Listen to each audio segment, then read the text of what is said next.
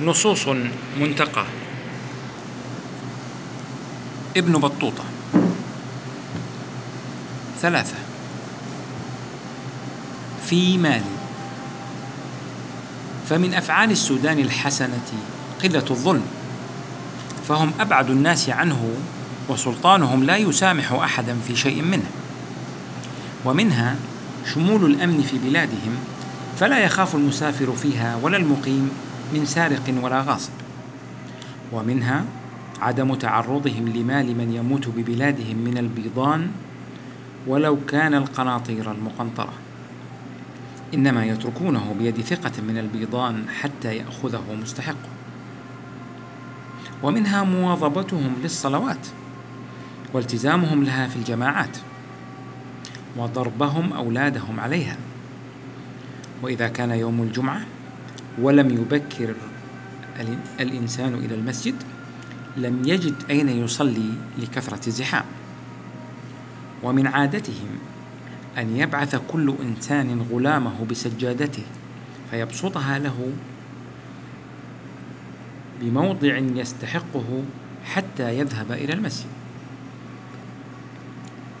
وسجاداتهم من سعف شجر يشبه النخل ولا ثمر له.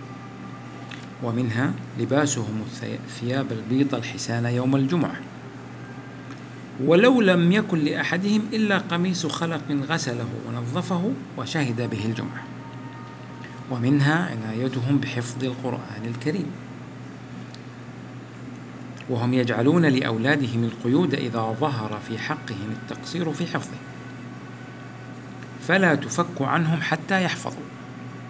ولقد دخلت على القاضي يوم العيد وأولاده مقيدون. فقلت له ألا تسرحهم؟ فقال لا أفعل حتى يحفظوا القرآن. ومررت بشاب في يوم منهم حسن الصورة. عليه ثياب فاخرة وفي رجله قيد تثقيل. فقلت لمن كان معي؟ ما فعل هذا؟ أقتل؟ ففهم عني الشاب وضحك. وقيل لي إنما قيد حتى يحفظ القرآن. ومن مساوئ أفعالهم كون الخدم والجواري والبنات الصغار يظهرن للناس عرايا باديات العورات. ولقد كنت أرى في رمضان كثيرا منهم على تلك الصورة. فإن عادة الفرارية أن يفطروا بدار السلطان ويأتي كل واحد منهم بطعامه تحمله العشرون فما فوقهن من جواريه وهن عرايا. ومنها دخول النساء على السلطان عرايا غير مستترات.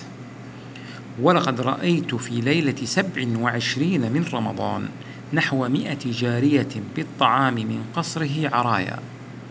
ومعهن بنتان له, له ناهدان ليس عليهما ستر. ومنها جعلهم التراب والرماد على رؤوسهم تأدبا. ومنها ما ذكرته من الأضحوكة في إنشاد الشعراء.